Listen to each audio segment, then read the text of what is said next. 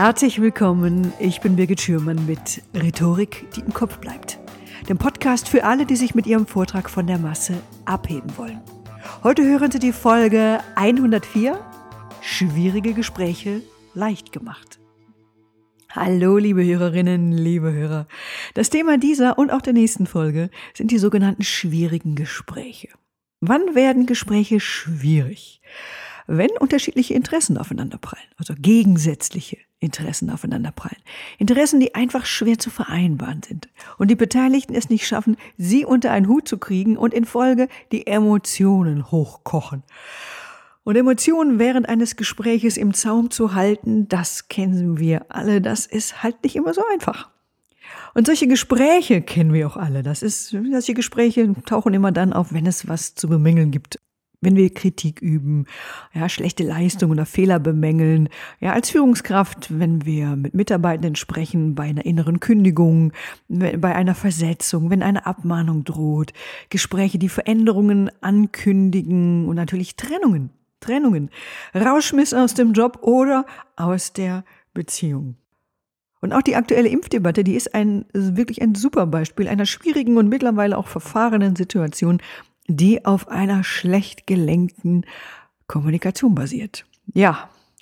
Und in diesen zwei Episoden spreche ich erstens darüber, welche Auswirkungen es hat, wenn wir uns vor diesen Gesprächen drücken.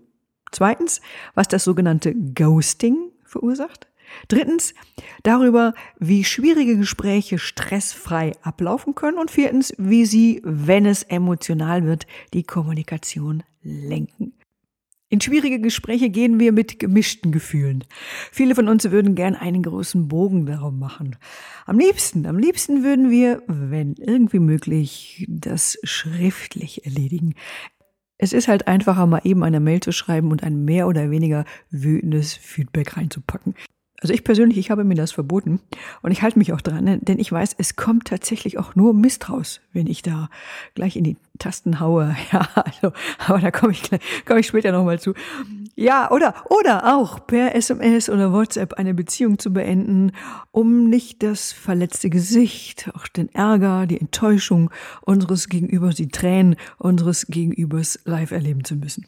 Ja, oder eine Person, die man nach einem Treffen doch nicht so toll findet oder die sich während einer Affäre als langweilig, uninteressant entpuppt, dann einfach auch mal auf Tinder zu blockieren oder auf Facebook zu entfreunden, geht schneller, als ein klärendes Gespräch zu führen. Für die Spitze dieses Eisberges, da gibt es sogar ein neudeutsches Wort, das heißt das Ghosting.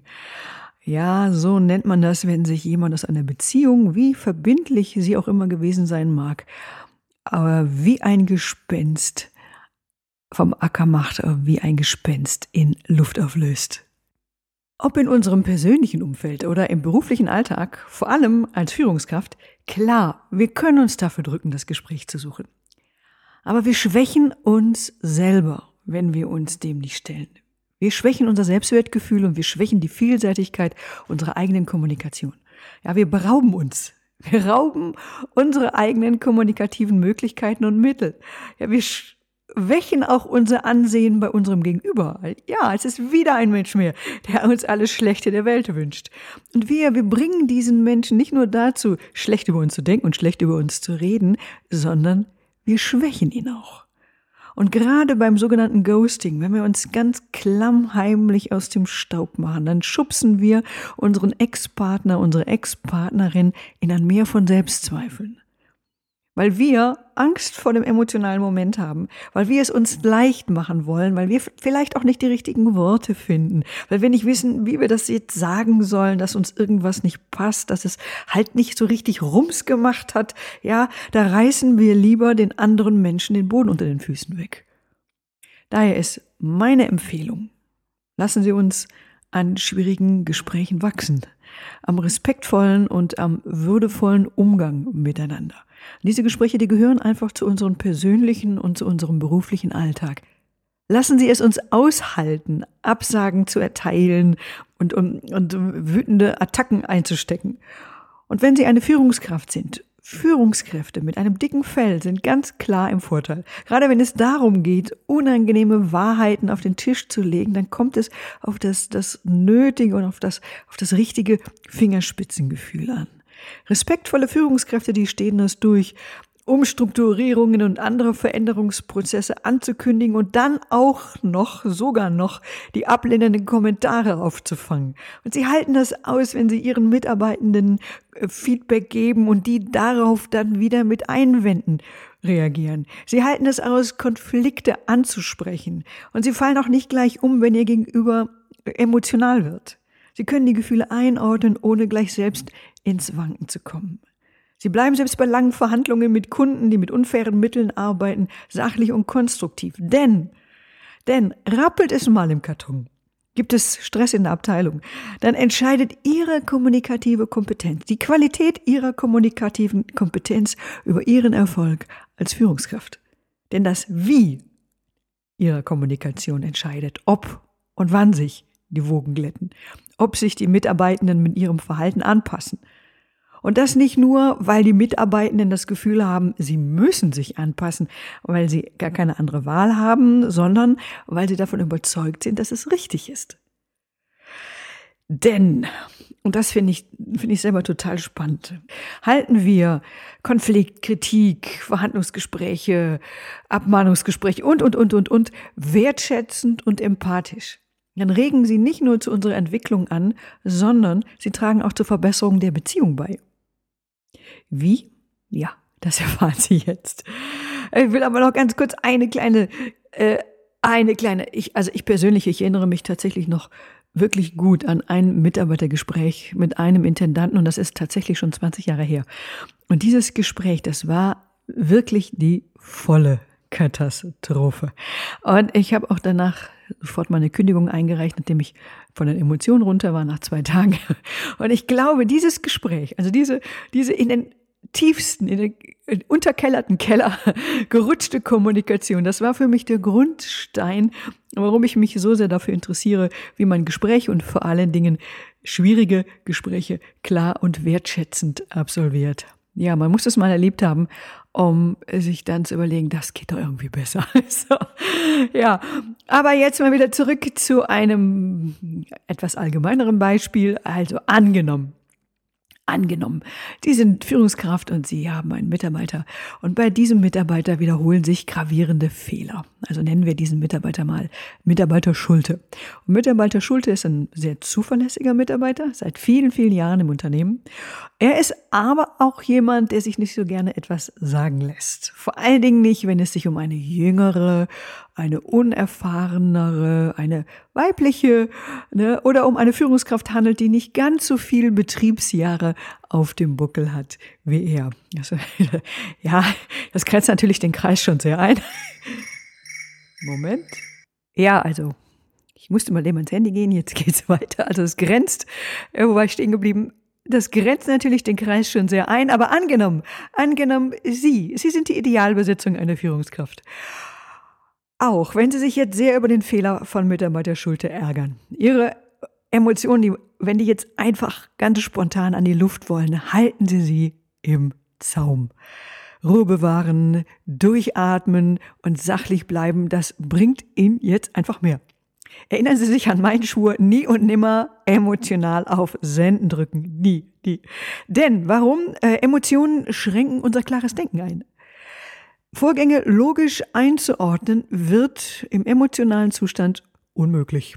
Die Folge, wir bekommen einen Tunnelblick und das hat dann schon der Volksmund ganz richtig erkannt. Er sagt blind vor Wut. Ja, gilt allerdings auch für Liebe macht blind, aber das ist jetzt, ist jetzt ein anderes Thema.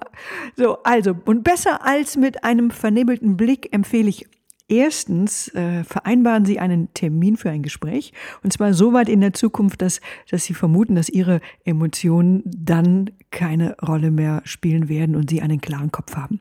Zweitens, lassen Sie nicht durchblicken, na Freundchen, auf dich erwartet aber ein Donnerwetter. Ja, das ist kontraproduktiv. Drittens, trennen Sie für sich die Person von dem Fehler. Also das eine ist die Person, das ist Mitarbeiter Schulte, den Sie schätzen, der Mitarbeiter, der seit Jahren gute Arbeit liefert. Und das andere, das andere ist der Fehler. Also sie schätzen ihn aber trotz seines Fehlers. Also bitte kein bestrafender Liebesentzug. Sowas irgendwie, was Mütter gerne mal machen. Also, dass, wenn ein Kind einen Fehler macht, irgendwie das Kind mit Nichtachtung und Liebesentzug strafen. Nein, braucht wirklich kein Mensch hier. Und das ist jetzt auch völlig egal, ob Sie jetzt ein Feedback, ein Kritikgespräch, Abmahnung, also all diese ganzen Gespräche, ob Sie Gespräche haben mit emotionalen Gesprächspartnern, die mal aus der Rolle fallen, Gespräche für Umstrukturierungen, Versetzungen. Alle, alle schwierigen Gespräche brauchen eine gute Vorbereitung. Ja, und da wiederhole ich mich tatsächlich. Ich glaube, das sage ich wirklich jedes Mal. Also auch vor Vorträgen ist das super. Also vor allem, also ich finde, das ist tatsächlich eine gute Vorbereitung, ist die halbe Miete. Und jetzt hier bei den schwierigen Gesprächen, ich würde sogar behaupten, es ist eine Zweidrittelmiete. Zwei Drittel. Also gute Vorbereitung und eine klare Struktur. Denn je eher Mitarbeiter Schulte ihre Entscheidungen oder ihr Verhalten nachvollziehen kann, desto größer sind letztendlich sein Vertrauen und seine Einsatzbereitschaft. Das heißt, also je klarer Ihre Gedanken sind, desto verständlicher ist auch Ihre Kommunikation. Also wenn Sie es wirklich durch Ihren Kopf schicken, jedes Argument durchschicken, jedes Argument mal vor sich aussprechen. Also wenn Sie das wirklich ganz, ganz klar haben, dann werden Sie auch unglaublich gut verstanden.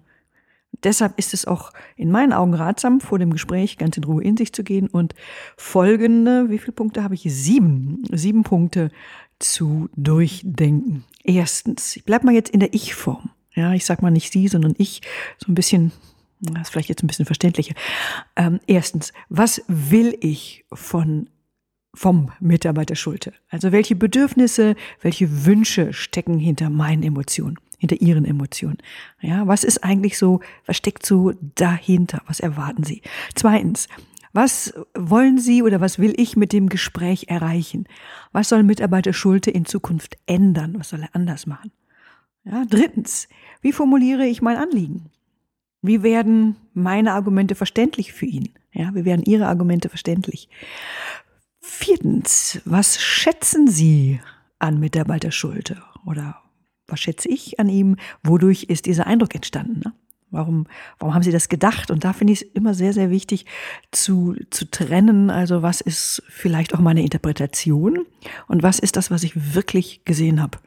Was irgendwie, was ist so ganz, ganz konkret. Je konkreter Sie Dinge beschreiben können, desto besser. Zahlen, Daten, Fakten. Wenn Sie das irgendwie aufgeschrieben haben, damit sind Sie ganz klar im Vorteil.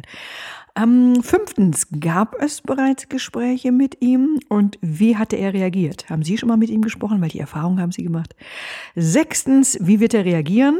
Und wie werde ich oder Sie mit seinen Reaktionen umgehen? Was werden Sie sagen? Denn siebtens, welche Gegenargumente haben Sie? Also das ist auch nicht unwichtig. Und was sagt er dann vielleicht darauf? Also, für einen nachhaltigen Erfolg einer schwierigen, eines schwierigen Gesprächs ist in meinen Augen eine Kommunikation notwendig, in der der Mitarbeiter oder jetzt Mitarbeiter Schulte das Gefühl hat, er oder er wird jetzt nicht nur ernst genommen, sondern er kann auch das Gespräch und dann dementsprechend auch die Ergebnisse des Gesprächs mitgestalten. Und damit meine ich, der Ausgang des Gespräches steht noch nicht fest.